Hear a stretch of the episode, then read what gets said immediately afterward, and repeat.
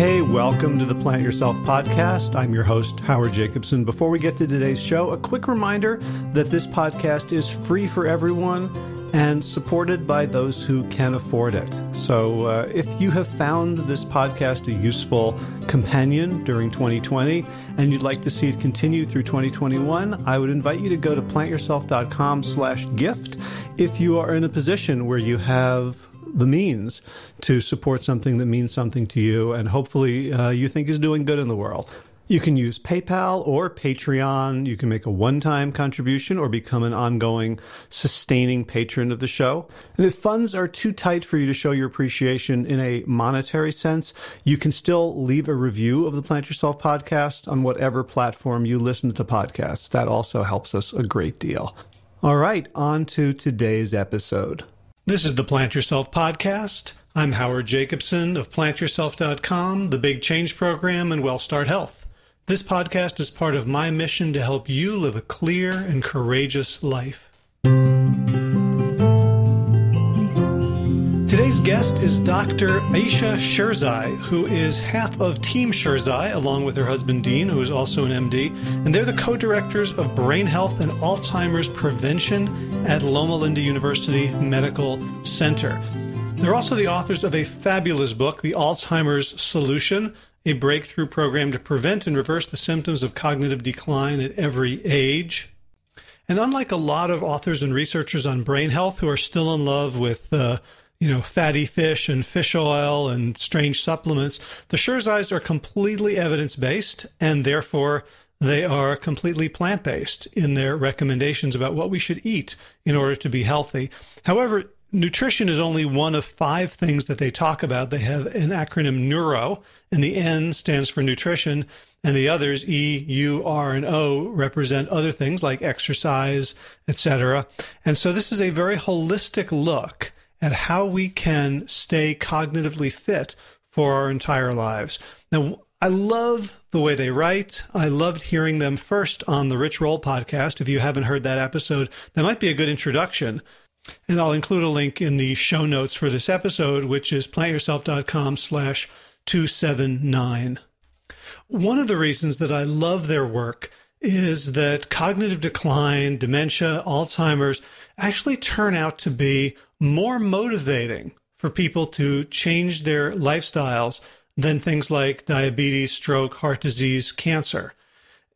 There's some research that shows that people fear dementia more than they fear death. The idea that their self would disappear while their body lingers, that they would be a burden on others, that they would engage in potentially embarrassing and harmful behaviors and activities. All this really can motivate people to pay attention to changing their lifestyles for the better. And the Sherzais are not only experts in brain health, they're also experts in behavior change. And in our conversation, I got a couple of tidbits from Ayesha that I'm finding incredibly helpful in my own work with, with clients. Before we get to the interview, just one brief item of business, which is WellStart Health slash Big Change Program is offering a new cohort starting in the beginning of August, starting on August 6th, actually.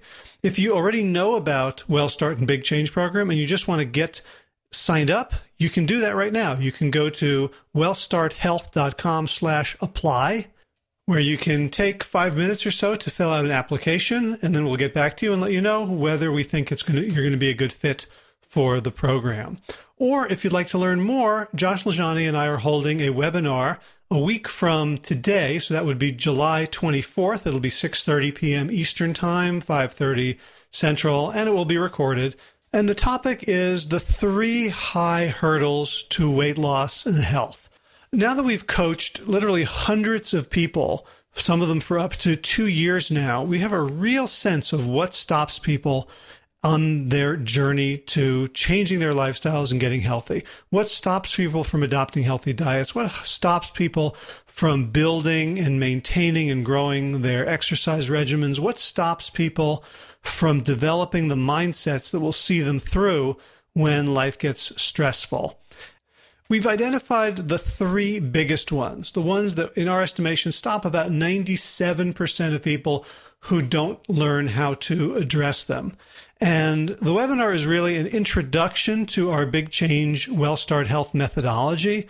It's also a lot of useful information. This is not going to be a sales pitch. This is simply a way for us to share some of what we know so that you can decide if we're credible, so you can decide if our personalities and our approach would be a good fit.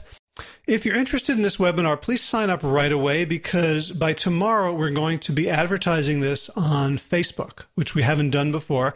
And I'm guessing, given the amount of traffic that comes to plant based and health, uh, and weight loss sites that we will get a lot of takers. So consider this my way of lifting up the red velvet rope for Plant Yourself listeners to make sure that you can get in on this if you want to. How do you get it? You go to plantyourself.com slash now. So that's just all lowercase N-O-W, plantyourself.com slash now, and that will take you over to the page on WellStart. There's a video at the top, four minute video, and then there's a bunch of text. And at the bottom of that page is a place where you sign up. You can just put in name, email, click submit. You know how to do that by now. And that will reserve your seat for the webinar.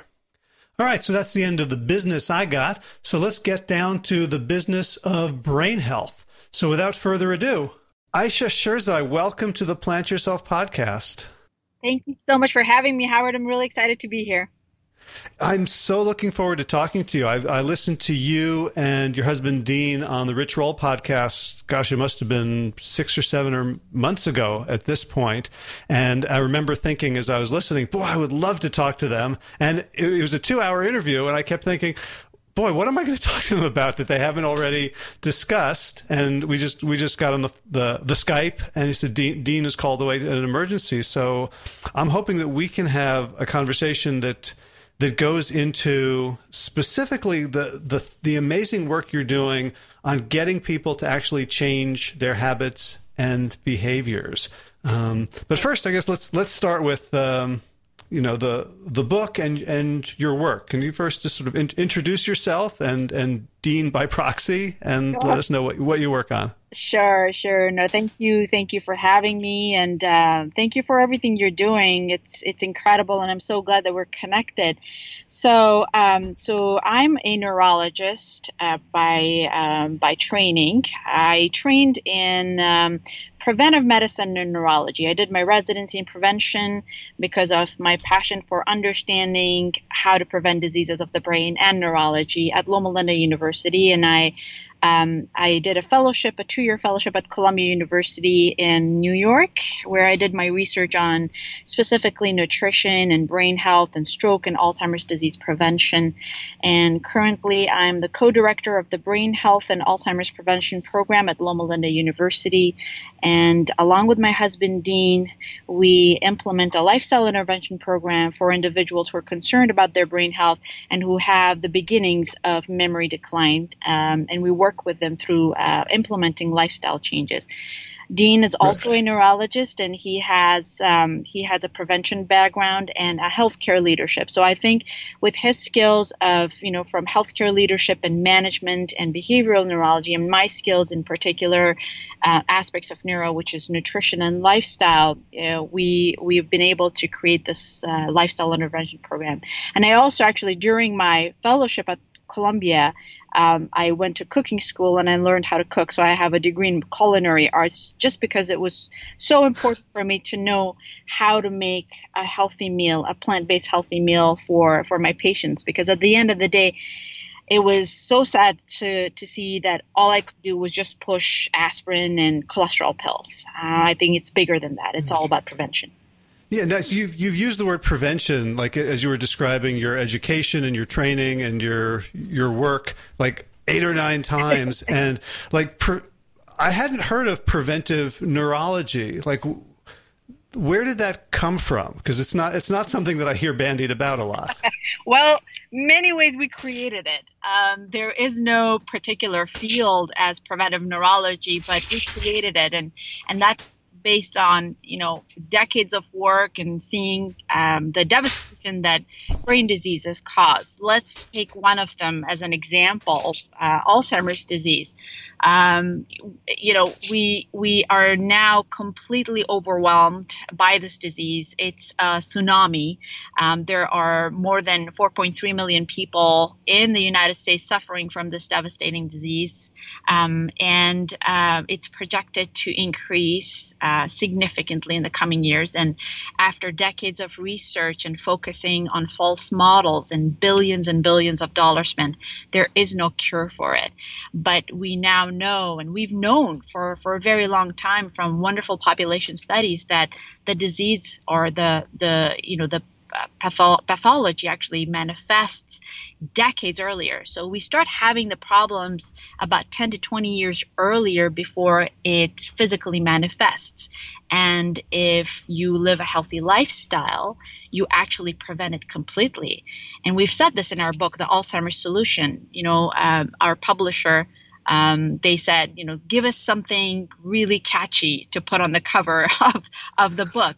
And we said, well, based on our research and based on everything that we've read, you know, Alzheimer's disease can be prevented in 90% of individuals within their lifestyle. And they, boom, just picked that line up and put it on the cover of the book.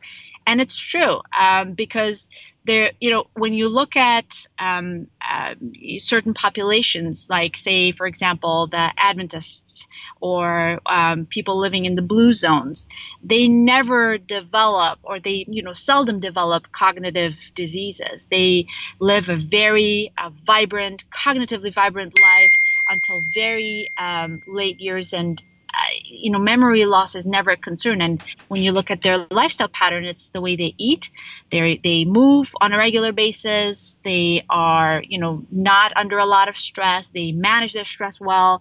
So all of these things matter. And so it's all about prevention, and that's what we're focusing on. Hmm. So I want to come back to something you just said about the, the the symptoms, the pathology manifests years before it physically manifests. So are we, are we, is what's happening that the research paradigm is stuck in a materialistic way of looking at it? Like you know the way I think of like the heart and the cardiovascular system is sort of like you know a pump with tubes like you know my HVAC system. So if the the air conditioning isn't going off in one of the rooms, I assume there's an obstruction or so, like you could you could look and see. As opposed to like if my computer isn't malfunctioning i would have no way of like looking at like prying off the cover looking at the circuit boards and going oh there's the problem. Mm. Is is is my, is that metaphor at all useful in in helping understand like why brain health might be different in terms of n- seeing problems versus other other body systems in many ways, yes. In many ways, yes. Um, and that has to do with this incredible resilience of the brain. Um, you know, the brain is only about three pounds, um, and it's about 2% of our body weight but at any moment it consumes 25% of the body's energy. So it's constantly working really hard and it's quite resilient.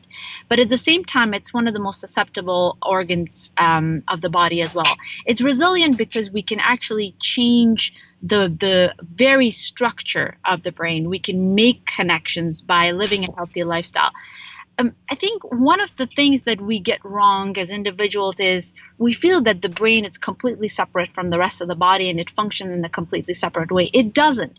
It has the same vessels, it has the same lymphatics like the heart or any other organ of the body, but it's but because of the constant assault on our brain, whether it's nutrition, whether it's lack of sleep and stress, it's always, you know, trying to get rid of all that junk and the toxic byproducts that it's it's been exposed to. But then after a while, it starts giving up. Um, you know, for other diseases or for other symptoms, let's say for example, heart disease or blood pressure, we have medication that controls the symptoms, but the brain functions in a completely different way. And once you start seeing these pathologies, and you know the way we've described it, uh, pathologies that are result that are as a result of oxidation or dysregulation in metabolism of glucose or fats and inflammation, it starts giving up. And it doesn't really manifest as you know pain or any um, you know alarming symptoms. It can be as subtle as just you know, not feeling well, not being energetic, having mental fog, or having some memory problems, not really relying on your memory for your daily activities and start, you know, starting to rely more on a calendar, things like that. So those are the subtle manifestations of cognitive decline. And um, they've done autopsy studies in people with a large amount of vascular diseases, people who have diabetes, heart, uh, heart disease, and cholesterol. And when you look at their brain, those same pathological processes have actually started long, long time ago.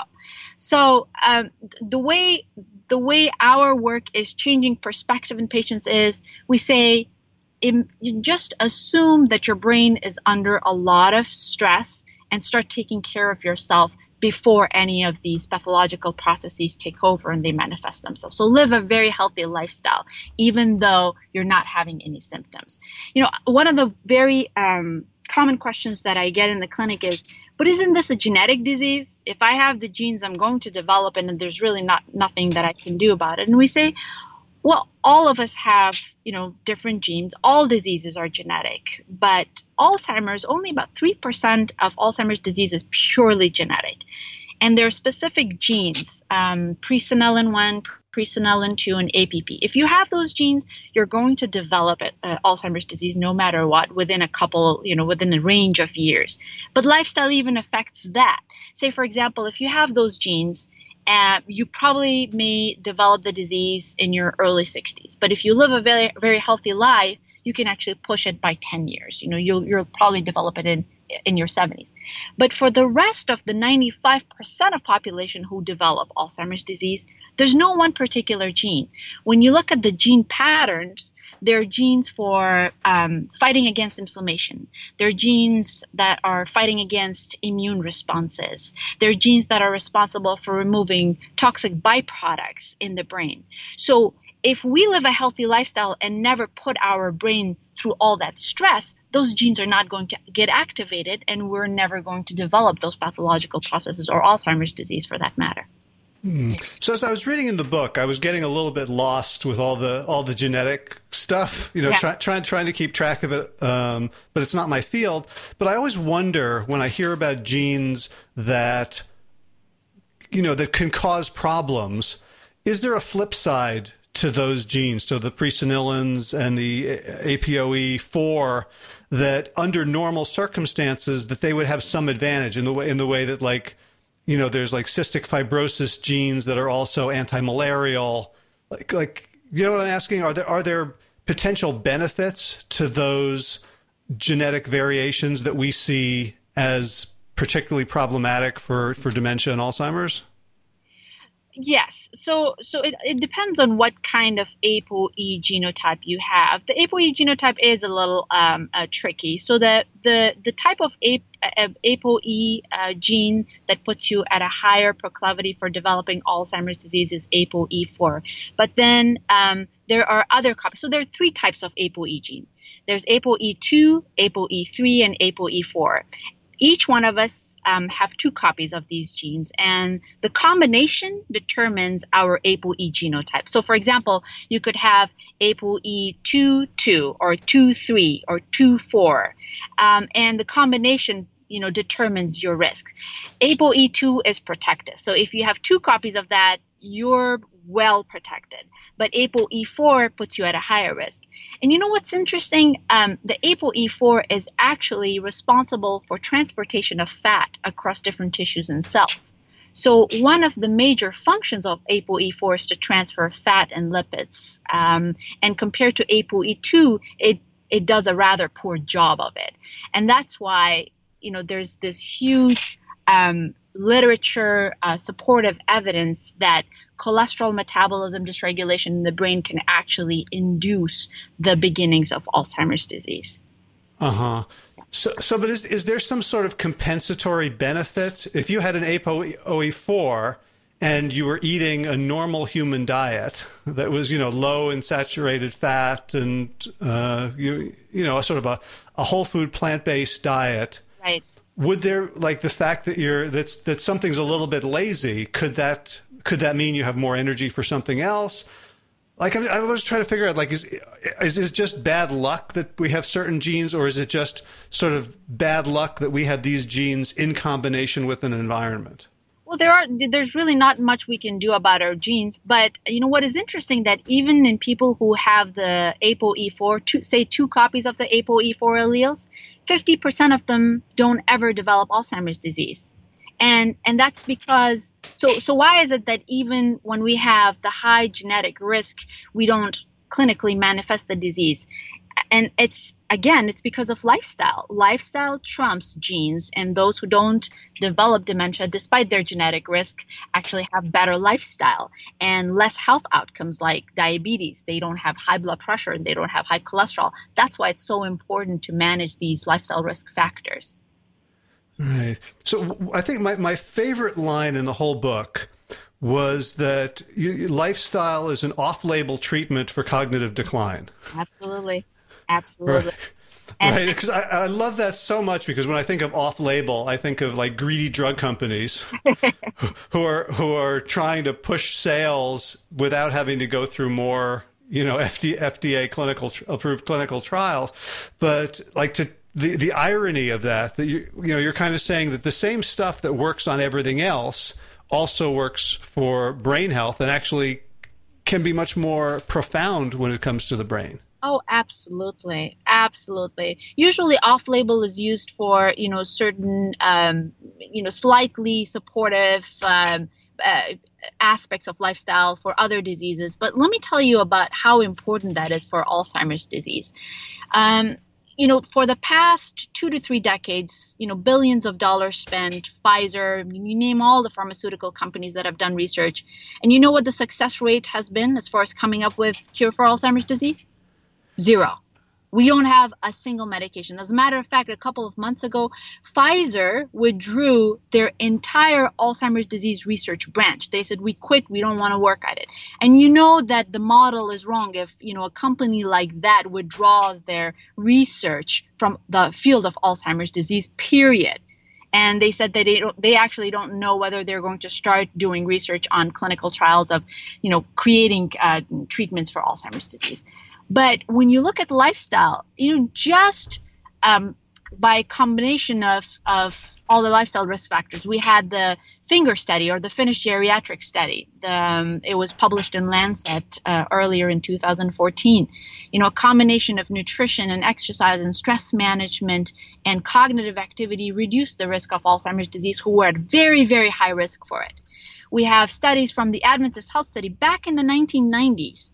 Dr. Paul Giem he saw that people who actually less ate less uh, meat, who are vegetarians in the Adventist population, they had 50% reduced risk of developing Alzheimer's disease. So half the risk. And then you have studies uh, from Rush University where the MIND diet, just diet only. Uh, MIND diet is the hybrid of Mediterranean and DASH diet, which is low in salt, which is, you know, essentially a plant. I'll, I'll tell you about Mediterranean diet later. By, you know, adhering to a MIND diet, people reduced their risk of developing Alzheimer's disease by 53%. And all the other lifestyle risk factors, exercise and stress and everything was adjusted for it. And you know the good thing about that study was that even people who moderately adhered to that diet had 35% reduced risk of developing Alzheimer's disease. Mm-hmm. I did a I did a research um, at California Teacher Study. 144,000 women followed for you know uh, almost two decades and we measured adherence to Mediterranean diet. And I was intrigued to find out what Mediterranean is because a lot of people say Mediterranean and they think of wine and cheese and pasta, and it's not like that. And when you do factor analysis and statistical modeling to find out what foods stand out, it's actually the, veget- the vegetables. It's the plant-based components that stand out. It's the greens, beans, berries, plant foods, and not the olive oil, not the fish, and definitely not the poultry. And we what we saw was incredible we saw that higher adherence reduced risk of stroke and vascular dementia, but um, for every increase in the score, in the adherence score of the Mediterranean diet, the stroke risk and Alzheimer's disease risk reduced as well. So it was not an all or none phenomenon. It was every incremental step towards a better diet actually made a difference, and that I think is quite empowering for people. Um, so so there there's there's yeah. so much more data. Yeah. So, I mean, so when I hear that, I think okay, well, we, you know, we have those same studies for heart disease, those same numbers that you quoted for, for diabetes. And yet, because we have meds that, that can deal with the symptoms, nobody's interested in talking about, you know, lifestyle medicine for for these chronic diseases. But because we have, like, it's almost like there's a blessing in this 0% success rate in dealing with dementia that all of a sudden these numbers become interesting to people who otherwise wouldn't be interested in them because there is no, you know, drug money that can be made from uh, from successfully treating dementia. I agree, um, and I think it's our fault. And by by that I mean, you know, the medical community, um, doctors. Let me tell you this. You know, I went to medical school. I went to incredible institutions for training, and never ever did I have a single class or a lecture about the importance of lifestyle in disease prevention. I, I, can't remember. And I've talked to a lot of medical students, and if you look at doctors, four years of medical school, four or five years of residency, and then another, you know, few years for fellowship if they want to super specialize in their field. And you never hear about prevention. We're all tr- trained in a way where we um, take care of patients when they're sick. So it's a, essentially a sick care system. I don't know why we call it a healthcare system. Um, and so we go into this field uh, basically trained to give pills, treat, do surgeries, and that's basically it. And I think the conversation and the narrative is changing because we look at the entire spectrum of the disease, starting in the community, at people's homes, in their lives, and then sick care is a very small part of it. And what we're trying to do, Dean and I in the clinic, is we make it our responsibility to reduce the number of medication that people are on by slowly and gradually moving that using medication as a bridge don't get me wrong i am all for medication if it's if it's needed but using it as a bridge to push people towards a healthy lifestyle right and, w- and one of the things that i loved about learning about your clinic and your work is that you you guys decided at a certain point to become lifestyle medicine professionals. And that, you know, I know, I know a lot of, you know, sort of plant based doctors who are still pretty, you know, like their training, their professional training is in Western, uh, you know, treatments. And they're sort of, you know, uh, lifestyle amateurs. Like they watched Forks Over Knives and changed their, you know, or they read the China study and I think you know ACLM and other organizations are working to bridge that gap. But you know, you you guys really struck me as taking it so seriously that you're like we we have to be as professional at lifestyle as we were in you know these decades of training of of pills and procedures. Yeah, you know, I we're, we're, we were in the field, uh, well, just being in the field of neurology and dealing with um, the diseases that we take care of, you know, Alzheimer's disease and stroke. It's depressing, Howard. After a while, you see that all you're doing is basically passing around nursing home brochures to people and telling them to brace themselves for the for the trauma and the devastation that is ahead. Um, I was at UCSD, as you may have read in the book, um, and I was you know, getting my master's in clinical research. This is in between medical school and residency, and Dean was getting his fellowship in um, dementia and we were working with you know world class scientists. And day in and day out in the clinic day in and day out in the research facility i was actually working with um, neurologist who was doing functional mri studies on people who had family um, history of alzheimer's disease. So these were younger individuals and we would bring them in we would look at their brain and tell them what their risks were for developing alzheimer's disease and almost all be ready for it. And in the clinic same thing people would come in with their loved ones. You would see the apprehension, you would see the fear, you would see the tears. Incredible human beings, professors coming in with memory loss. And all we would say is, like, I'm sorry, you have Alzheimer's disease. Um, this is going to get worse. There's no treatment for it. You may need to get connected with this organization for caregivers. And that's basically it. There are about two medications for symptom management that work for six months in only about 50% of the population. It was depressing. And so that pain actually made us start looking around. There has to be something else because we were actually on our path to be trained um, as clinical researchers to look into the research that has been done over and over again, focusing on one molecule. Look at amyloid molecule, see how you can remove amyloid from the brain, and see if that results uh, in, in any improvement. But we now know that that's a false model. And by the way, um, if anybody says that they can reverse Alzheimer's disease, that's absolutely false. Once the brain has reached that that point where amyloid or that protein that has been associated with Alzheimer's disease has damaged a lot of nerve cells and neurons, there's no coming back. So and that's when we started reading about the blue zone concept and we looked at epidemiological studies we looked at colin campbell's work we looked at dr esselstyn's work and we looked at loma linda where they have the seven day adventist population and the adventist health study and there was hope and we wanted to be in that field and that's why we were even told by some of our mentors at ucsd um, god bless their soul that if you go into this route of lifestyle that's career suicide you will never ever get a grant for from the American Heart Association or the Alzheimer's Association. And it's true they don't really support something as comprehensive as that. But you know what? That was the best risk we took because there's so much hope in this field. Right. Um, so, and, you know, I mean, one of one of the things that occurred to me as I was reading, you know, when you talk about like brain resilience and this idea of reserve and you know these networks that we can create and you know how how non-material it is compared to you know say heart and lungs. And I understand that there's all this vascularization in the brain. It, it, it is ultimately you know a piece of meat just like everything else.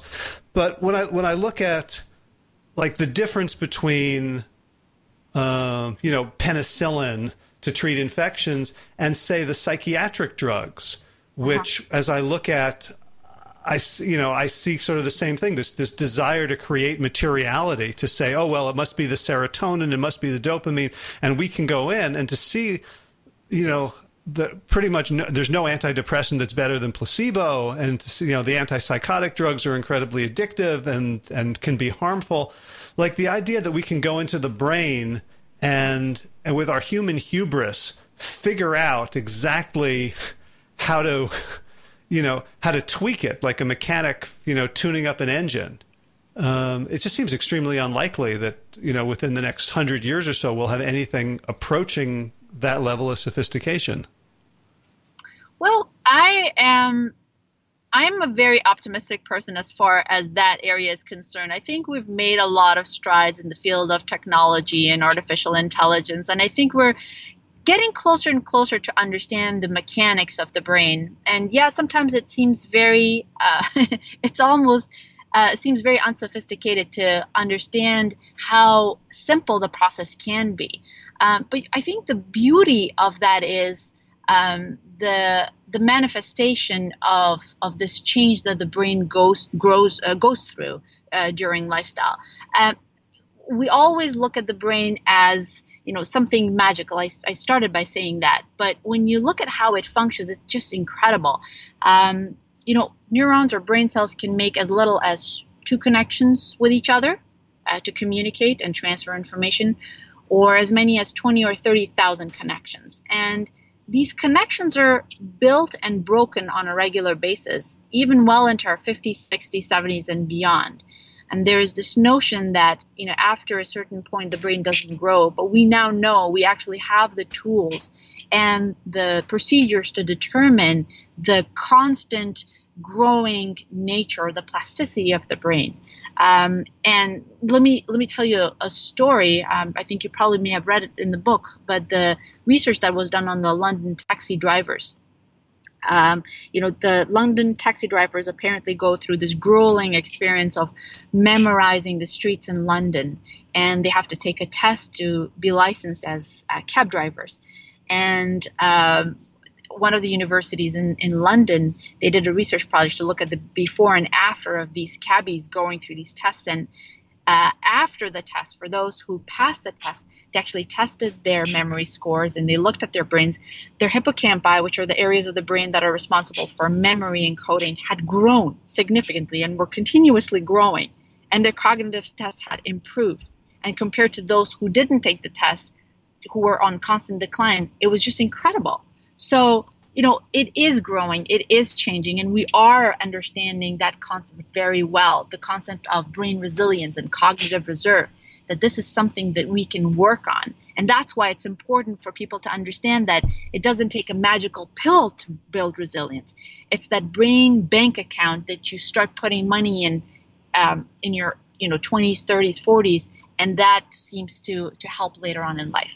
Right, and I think by, by understanding, I think we're you know we're we're talking about both like appreciating what the brain can do, but yeah. and but but also it's like where, where I'm saying we're we're not getting anywhere is if if we start thinking that our under that we understand a certain neural pathway or a neurotransmitter, and we can create the equivalent of a pill. And you know, in the book you talk about like you know Sudoku and crossword puzzles and tangrams are fine, but they're not real life brain engagement that involves facial recognition and social cues and logic and you know so in, in thinking about like how we go about treating the brain if the like what i'm coming to is that lifestyle is is so much more complex and organic than anything that we can artificially create whether it's a pill or whether it's you know hooking someone up to electrodes um, and just you know sort of feeding them a some some sort of systematic uh, intervention as opposed to just sort of messy life itself. You're absolutely right. No, you're absolutely right. Um, and I think it's the the concept of reductionism in every field that has um, uh, basically propelled that that concept. Um, you know, we we think of the magic pill or the vitamin concoction or the brain game, but the brain doesn't work like that. Just like you said, it's more complex. We need a very comprehensive, multifaceted approach, and that's why you know um, real life activities or real life um, situations seem to uh, seem to uh, be more beneficial. And when you look at specific areas of the brain, they don't work alone. It works in synergy and in harmony with the rest of the brain, and and that's how that's how you should and that's how we all should approach brain health. All right. So let's let's talk briefly about your the the five letter acronym Neuro. Um, so so we can kind of lay a foundation for people. I found it incredibly helpful and and also humbling when, as I was reading the book, like, oh, I'm doing, you know, I was doing really, really good until I got to uh, R, like, or you know, then I was like, oh dear, like I got some work to do. So let's let's go through that, and then we, maybe we can we can get into how we can actually help people adopt these behaviors. Sure, sure. So we came up with this acronym, Neuro, like neurology, and stands for nutrition. Um, e stands for exercise. U stands for unwind or stress management. R is restorative sleep, and O is for optimizing cognitive activities, but in the context of social activities, like like we discussed earlier. Um, and uh, you know, it's it's a it's a cute acronym, um, but essentially, it's based on all the evidence that we've had from many many decades regarding lifestyle and regarding brain specifically, and each one of them may vary for person to person like yourself. You know you said you you need to work more on the r aspect of it. There are people that need to work more on nutrition and exercise but it can't be one or the other. It has to be all of them at the same time. All right. Okay so so let's let's go through each one. And, and one of the things when i when i was listening to to you and dean on the rich roll podcast as i was going through an airport and i stopped yeah. at the airport bookstore and they had like two books on diet and dementia or diet and Alzheimer's. Neither one was yours.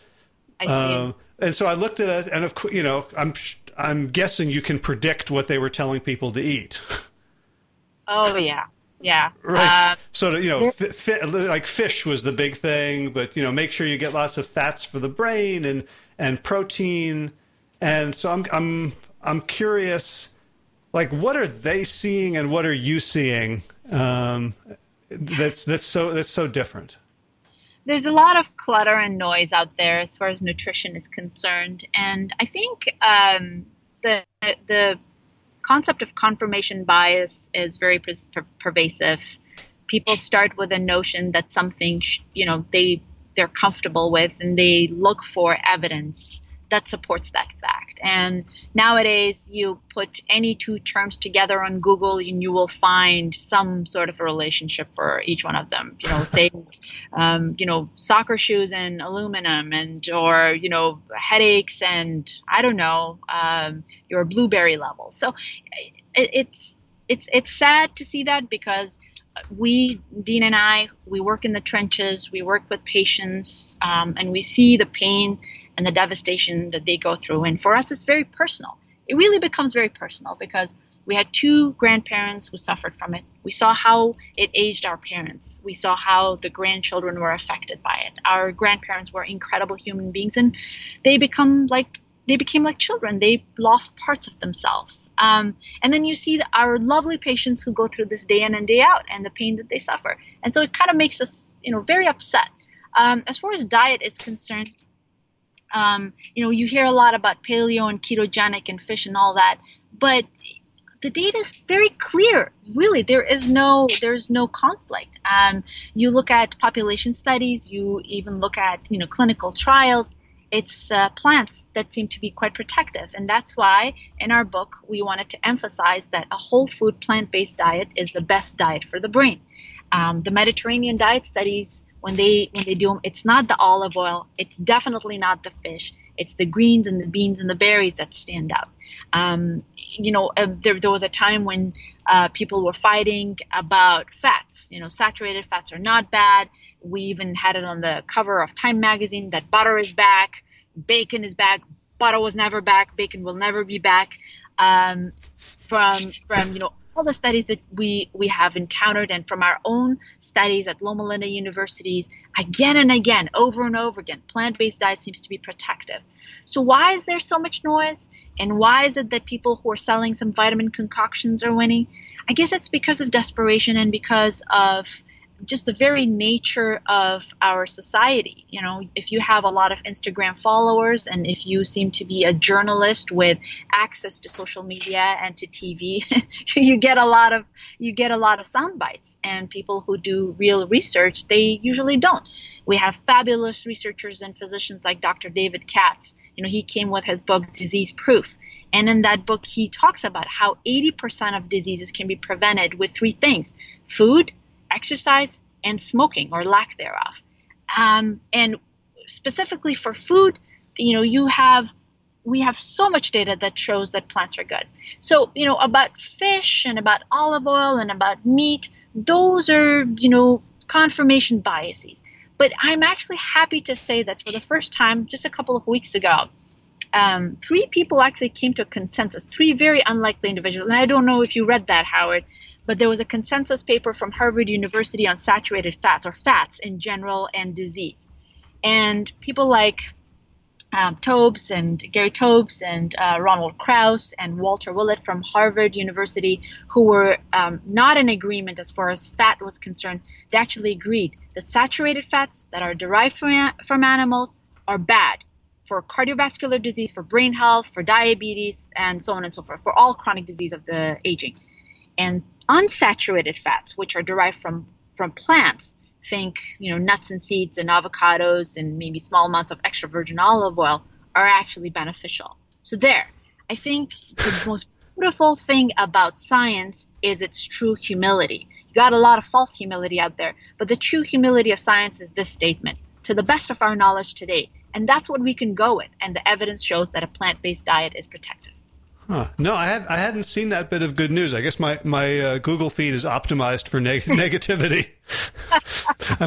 i must have a good news filter that I have to turn off. No, I'll, I'll definitely send you that paper. It was incredible, and that that is you know that takes care of a lot of um, the the noise out there. Huh. I'm I'm I'm really excited to see that. So so um you mentioned David Katz and you mentioned uh, Esselstyn. So I just saw a, I don't know if you saw this, uh, an article, and I think David Katz wrote in LinkedIn.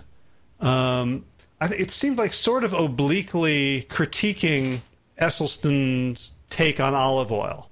Mm-hmm. Um, and so, like, I don't want to get too far into the weeds, but it's I think it's it's an example. And, and, I noticed in your recipes you have you know half a teaspoon, a tablespoon of extra virgin olive oil.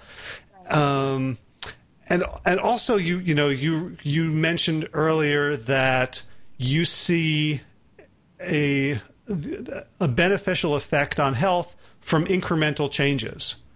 Yeah. So is like um, and just you know, just to say what I think what, what David Katz was saying was that that Esselstyn, Dr. Esselstyn's categorical statement that all oils are bad may have been based on a reductionist study, um, and, that, that extra virgin olive oil may be protective, although it's not such a big deal. But I'm wondering, is like like would you did you decide to include olive oil in the recipes? to because you think it's protective or because you think it will help people make incremental changes and that you know that without it, it, it would be harder for them to to enjoy their food right. Uh, the latter. Um, we believe in progress. Um, the all or none phenomenon or, or the you know either you do this or you're doomed uh, picture never works in healthcare. Um, and with the with the kind of population that we work with, who are devastated with vascular diseases like diabetes and you know heart disease and so on and so forth, um, the transition is very difficult. We added olive oil to make it easier and to make it more palatable for them. Um, I, am familiar with Dr. Katz's um, article, um, the one that you just mentioned, and I think he clearly states that you know the ultimate uh, ultimately the the most optimal diet is a diet that is high in vegetables a plant-based diet um, is that diet better with olive oil no there is no evidence that addition of olive oil makes um, an optimal you know plant-based diet better. But does it make it worse? It depends. So if somebody actually has um, say, for example, high cholesterol or at some cellular level, some inflammation, the addition of that extra virgin olive oil may actually make, make the diet less optimal. And that person may benefit from the lack of any kind of poly or monounsaturated or extracted oils. Um, but, you know, like I said, um, we believe that no oil is better than any oil when you look at the most optimal diet. But again, it's okay to add a little bit of olive oil if you have pristine coronary arteries and if you have no cholesterol issues and if you're healthy in all the other aspects of neuro. And that's what we go by. Um, in people who have mild cognitive impairment in our clinic, we actually try to put them on the least amount of extracted plant oils. And definitely not coconut oil and palm oil because, you know, it's one of the few plant oils that are very, very high in saturated fats and it's actually detrimental for the brain health. Gotcha. So, something before we get back to the the the euro of neuro, um, yes. you you you wrote in the book that like the medicine is moving to a place of personalization, and right. And and your work is clearly based on that. And we'll get into kind of how you coach people. I love you know all the stories about okay this person needs a recumbent bicycle to watch television. This person needs to start doing this. And and yet something like you talk about confirmation bias. I've gotten into lots of arguments with like local like you know um, sort of holistic practitioners who uh-huh. have swallowed the bio individuality thing and, and they use that to say, well, some people need lots of meat and some people should have, you know. And so I, when, when I hear like personalized medicine, some of my hackles immediately go up because I think someone's trying to say that, well, there's, you know, we're basic, every one of us is basically a different species. But I think you're, you're saying something different from that. Can you help, help me navigate the truth of personalized medicine versus you know, so, so, taking it to an extreme. Um, I, I hear you. I see that in our clinic all the time. Um, I think the concept of personalization in our program focuses on um, habit formation and maintaining a healthy lifestyle. Uh, personalization uh, and bringing the concept of reductionism in each and every field of neuro is is baseless because you know the only thing that we can go by is data. And if data in a large population shows that certain foods are good for you and others are bad, then we have no other choice but to stick to that. You can't really go by anecdotes. You know, if somebody's uncle had steak and potatoes all his life and smoked two packs a day, but lived, you know, well into his 90s and had no cognitive decline, he just got lucky and he had you know, probably some good genes. But we can't use that individual as an example to move forward. And you know, for people who actually dwell into you know the minutia of diet and adding this and that and checking their you know um, whatever it may be their profile, there really isn't is no there is no evidence for it. Um, I've heard people say that you know personalized diet is the next step, um, but that's not how it works because, as you may know, the concept of synergy in the field of nutrition is ubiquitous. It's not one element that works alone, it's the combination of all of these things together. And over and over again, I, I sound like a broken record. Um, the plant-based diet seems to be protective. Any addition of meat or or some other vitamin or mineral may be baseless except for deficiency states, I have to say, for vitamins. Like, say, for example, if somebody comes in with vitamin D deficiency or vitamin B12 deficiency, that could affect their health. It's very important to replace that. I think that's that's the level of personalization for that field. But you know, we have to make sure that we stay within the perimeter of scientific evidence when we bring in the concept of personalization in diet. Beautiful. I, I, I love that distinction. You're basically talking about personalization of of the journey as opposed to the destination. Right. Agreed. Gotcha. All right. Can, can we uh, can we handle the exercise, unwind, restore, and optimize? I can go through them real quickly. I'm I'm on a time crunch till ten o'clock, but uh, is it okay if I just oh. uh, we oh, can? Oh, well, well, you know what? In that in that case, let's let people read the book, and I would just love to hear from you. Like, what have you learned about? How to get people to change. Because on page six of the book, you write, you've become masters of midlife behavior change in people who are unenthusiastic about changing anything. And, you know, as I've uh, co-founded a startup where I'm now going out into employer populations and, and, speaking to employees. They haven't come to me, so it seems like we're we're now talking to the same group of people. And I would love to learn what you have learned about how you get people to begin to to want to make these changes and to sustain them once they do. Absolutely.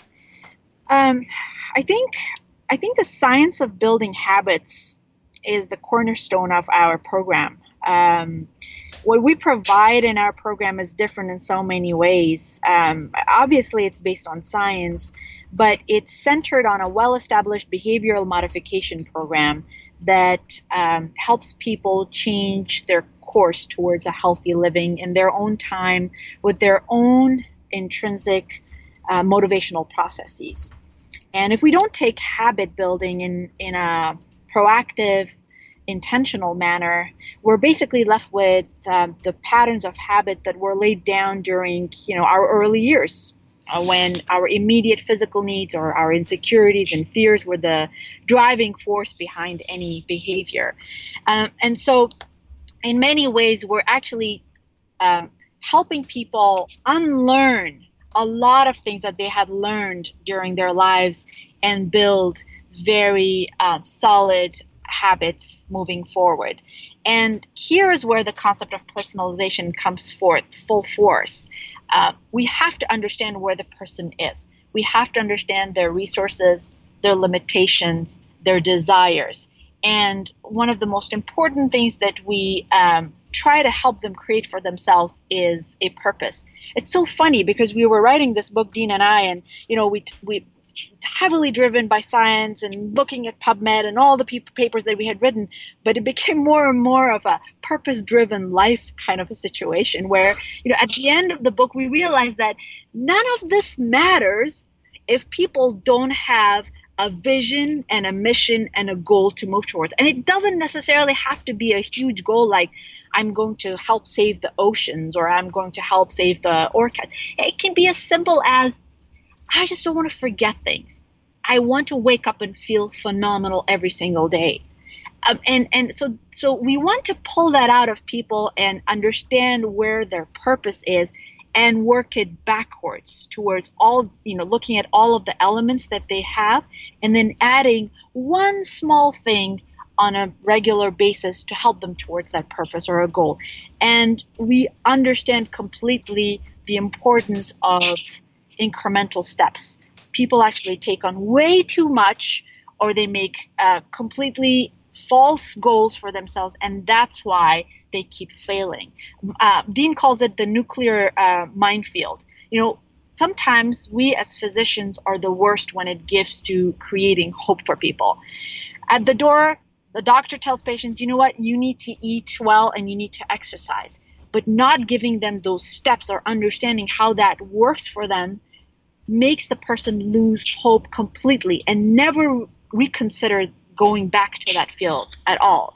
So, you know, um, we look at each and every element in people's life, whether it's nutrition, whether it's stress. We actually find out when these habits were laid, most of the time it's our you know during our teens teenage years when uh, you know all of these needs were driven by um, or the, these habits were driven by our needs and we break that autopilot uh, situation um, most of our lives is in autopilot mode through our habits and it's impossible to get rid of habit driven behaviors because that's just how the brain works and when you look at the brain you know, the higher cortical part of the brain requires a lot more energy, but the habits are located in the basal ganglia, which is a low energy state of the brain. And it's very easy for us to repeat habits over and over again. So it's like cutting those those uh, uh, behaviors and those pathways in the basal ganglia and recreating new ones and allowing people to take time to recreate this. And I think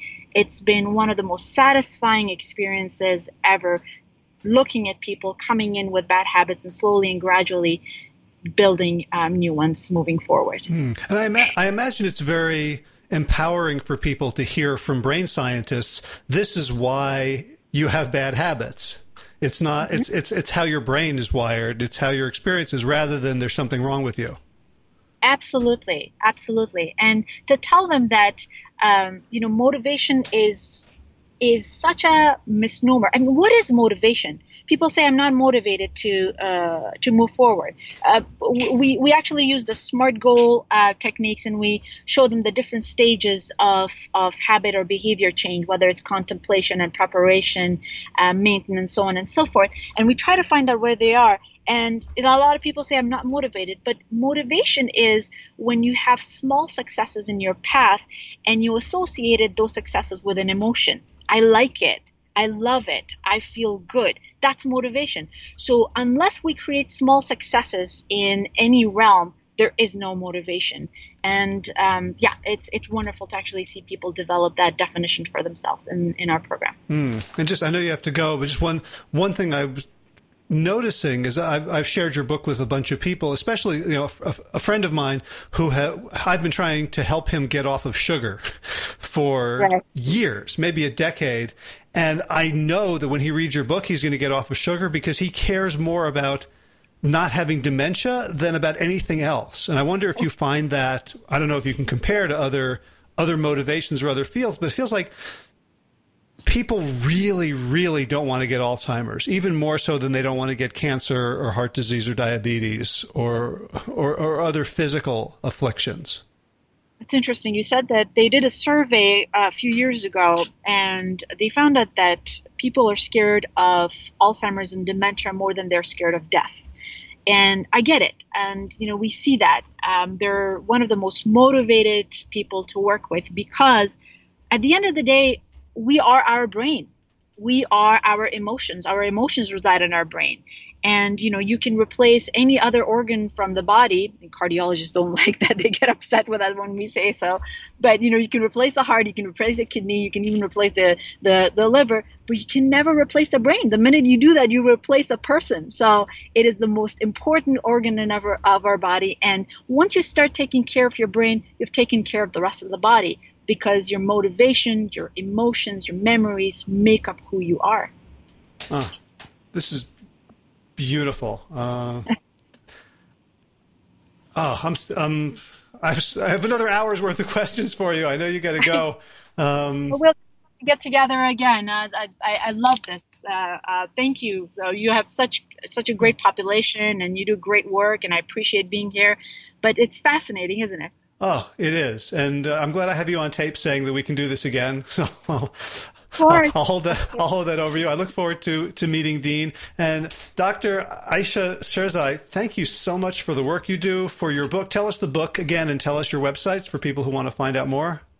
It's my pleasure. Our book is called The Alzheimer's Solution, and you can get it from teamsherzai.com.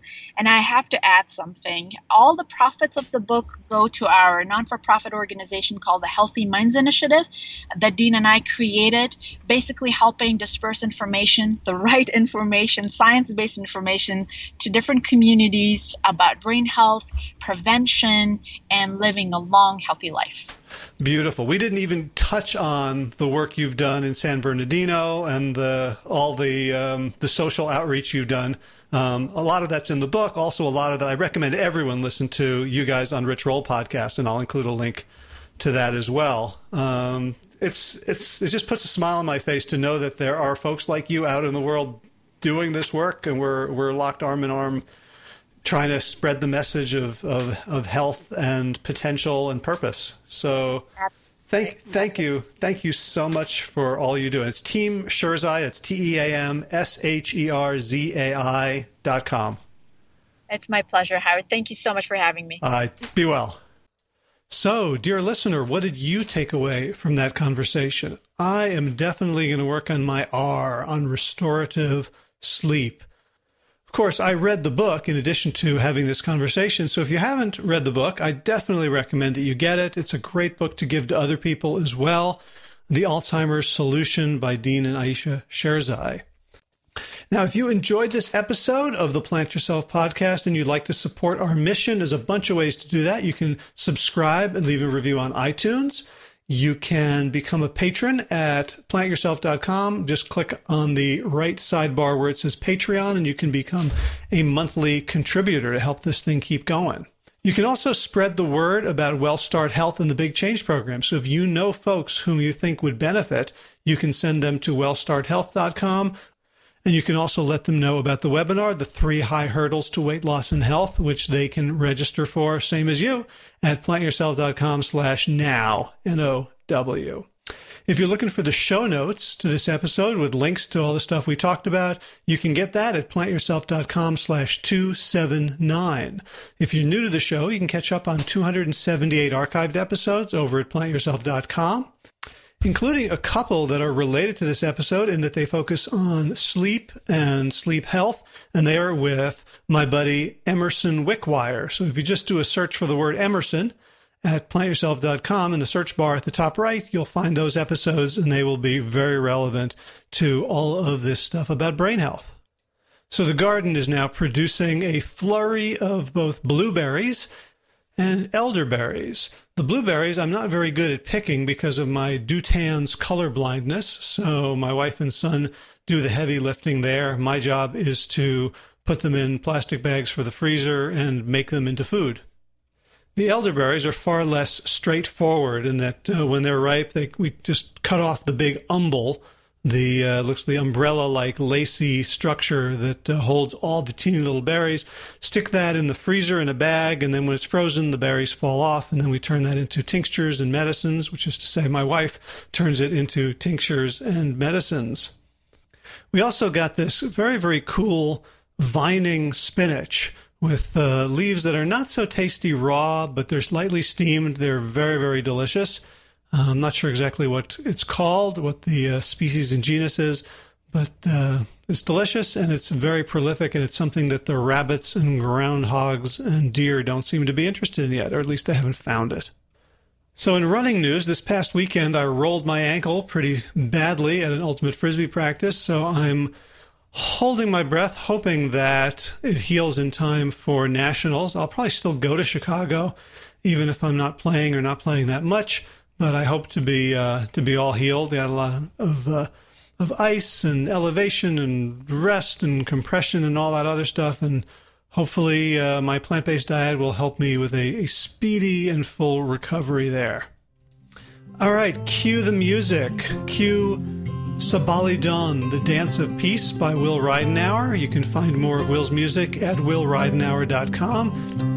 It's a perfect intro to this podcast, and I love how it floats underneath my gratitudes when I name all the people who have become patrons, who have uh, helped out, who have been generous and supported this mission. As in, Kim Harrison, Lynn McClellan, Anthony Disson, Brittany Porter, Dominic Mara, Barbara Whitney, Tammy Black, Amy Good, Amanda Hathaway, Mary Jane Wheeler, Ellen Kelly, Mr. Cobb, Rachel Bears, Christine Nelson, Tina Sharf, Tina Ahern, John Blakanovsky, David Bizek, The Mysterious, Michelle X, Elspeth Feldman, Victoria Dolomanova, Leah Stroller, Alan Christensen, Colleen Peck, Michelle Andrews, Josina, Julian Rollins, Nola, Sarah Circus, Dirkus Reza Circus, Kelly Cameron, Wayne Pedersen, Leanne Peterson, Janet Selby, Claire Adams, Tom Jeanette Bennon, Gila, Sarah David Donahue, Blair Cyber, Dorona Vizov, Gio and Carol Argentati, Jody Friesner, Ruth Ann Thunderberg, Misha Rosen, Michael Warbeck, Equally Mysterious Tracy, Ziel Schlemmish, Alicia Schlemmish, Rebecca. Alicia Lemus, Rebecca Hughes, Val Linneman, Rides with Cinnamon, Nick Harper, Stephanie Holmes, Martha Bergner, Nicole Ramsey, Susan Ahmad, Molly Levine, The Inscrutable Harry R., Susan Laverty, The Panda Vegan, Craig Kovic, Adam Sharp, Karen Burry, Heather Morgan, Ashley Corcoran, Kelly Machia, Dean Norton, Bonnie Lynch Plant Happy Organ, Sabina Kurtzels, Nigel Davies, Marion Blum, Teresa Copel, Shell Ruthless, Julian Watkins, Breed O'Connell, Brian Sheridan, Shannon Hirschman, Kate Rose, Ayat, Julie Langholm, Hedegard, Isa Tuzin, Wakani, Hainline, Aaron Greer, Alicia Davis, Aviva Lael, Heather O'Connor, Carolyn Jensen, Cherry, Orlick. Sherry Olakowski of Plant Powered for Health, Karen Smith, Scott Mirani, Karen and Joe Crabtree, Tanya Lewis, Kirby Burton, Teresa Carell, Kevin McCauley, Elizabeth Rothschild, Kelly Baker Miracle, and Jesse Cheryl Dwyer, Jenny Hazelton, Valerie Peltier, Peter W. Evans, Colleen Harrison, Justine Divitt, Joshua Sommermeyer, Dennis Bird, Darby Kelly, and Laurie Fanny for your generous support of the podcast. That's it for this week. As always, be well, my friends.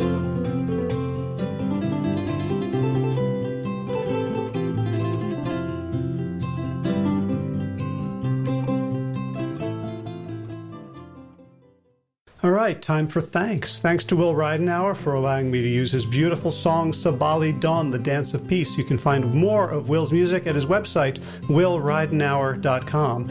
And of course, thanks to all of you Plant Yourself podcast patrons. Kim Harrison, Lynn McClellan, Anthony Disson, Brittany Porter, Dominic Maurer, Barbara Whitney, Tammy Black, Amy Good, Amanda Hatherley, Mary Jane Wheeler, Ellen Kennelly, Mr. Cobb, Rachel Behrens, Christine Nielsen, Tina Sharp, Tina Ahern, Jennifer Volkanovsky, David Bizek, Mysterious, Michelle X, Elspeth Feldman, Leah Stoller, Alan Christensen, Colleen Peck, Michelle Landry, Josina, Sarah Durkis, Rhymes with Circus, Kelly Cameron, Wayne Pedersen, Janet Selby, Janet Selby, Janet Selby, hi Janet, Claire Adams, Tom Franzek, Jeanette Benham, Gillis, David Donahue, Blair Cyber, Dorona Vizov, Gio and Carol, Carolyn Argentati, Jody Friesner, Ruth Ann Thunderberg, Misha Rosen, Michael Warbeck, the equally mysterious Tracy Z, Aviva Lael, Alicia Lemus, Rebecca Hughes, Val Linneman, Rhymes with Cinnamon, Nick Harper, Martha Bergner, Susan Ahmad, Molly Levine, the inscrutable Harry R., Susan Laverty, the Panda Vegan, Craig Kovic, Adam Sharf, Karen Burry, Heather Morgan, Kelly Machia, Deanne Norton, Bonnie Lynch of Plant Happy Oregon, Sabina Kurtzels, Nigel Davies, Marion Blum, Teresa Coble, Julian Watkins, Breed O'Connell. Shannon Hirschman, Linda Ayat, Holm Hedegard, Izatu Wa, Connie Hainline, Aaron Greer, Alicia Davis, Heather O'Connor, Carolyn Jensen, Sherry Olakowski of Plant Powered for Health, Karen Smith, Scott Mirani, Karen Joe Crabtree, Tanya Lewis, Kirby Burton, Teresa Carell, Kevin McCauley, Elizabeth Rothschild, Ann Jesse, Cheryl Dwyer, Jenny Hazelton, Valerie Peltier, Peter W. Evans, Colleen Harrison, Justin Divitt, Joshua Summermeyer, Dennis Bird, Darby Kelly, Lori Fanny, Linnea Lundquist, Valerie Hummel, Emily Iaconelli, Levy Wallach, Rosamund McAtee, Dan Picorni, Stephen Lehman, Patty DiMartino, Mike and Donna Kartz, Deanne Bishop, Bill Brielf, Gunter Schmidt, Marjorie Lewis, Kelly Molden, Trish Adams, Ian Kramer, Nancy Sheldon, Lindsay Bayshore, Gunmarie Hagen, Tracy Gullich, Laura Heaton, Meg from Mama Says, Rochelle Kennedy, Diana Goldman, Stacy Stokes, Ben Savage, Michael Kay, Holly Butler, David Hughes, Connie Rogers, Claire England, Sally Robertson, Paran Ganchi, Amy Daly, Brian Tourville, Mark Jeffrey Johnson, Josie Dempsey, Karen Schmidt, Pamela Hayden, Emily Perryman, Olga Sidorowska, Allison Corbett, Richard Stone, Lauren Vaught of Edible Musings, Aaron Hasty, Sean Owen, Sagar Nayak, Erica Piedra, Danielle Roberts, Michael Lushton, and Sarah Johnson for your generous support of the podcast. That's it for now. As always, be well, my friends.